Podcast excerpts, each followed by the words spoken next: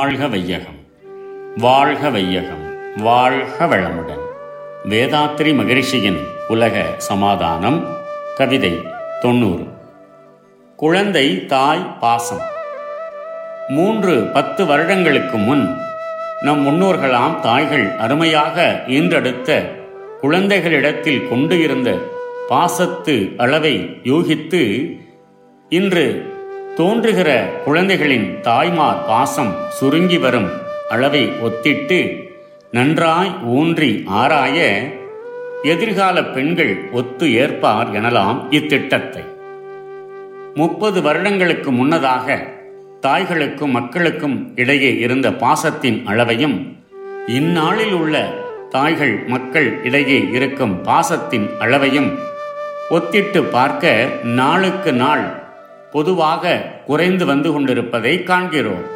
சில பெண்கள் இன்று குழந்தையை கையில் எடுத்துக்கொண்டு வெளியே போவதற்கு கூட கூச்சப்படுகிறார்கள்.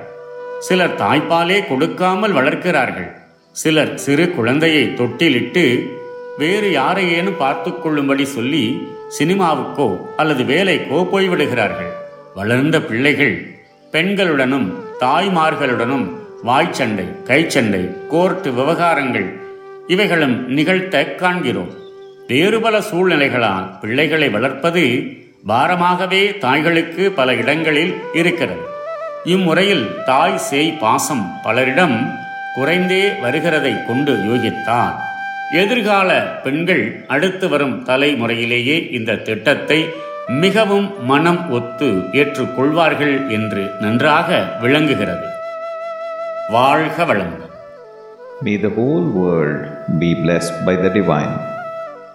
World Peace by Yogiraj Sri Vedatri Maharishi.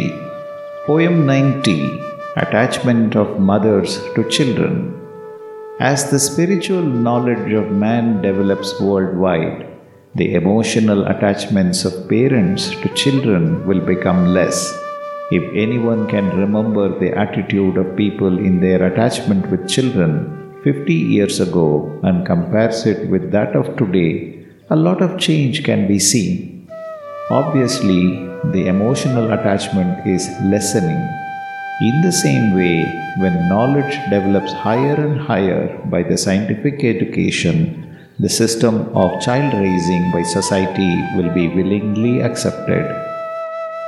May the whole world be blessed by the divine.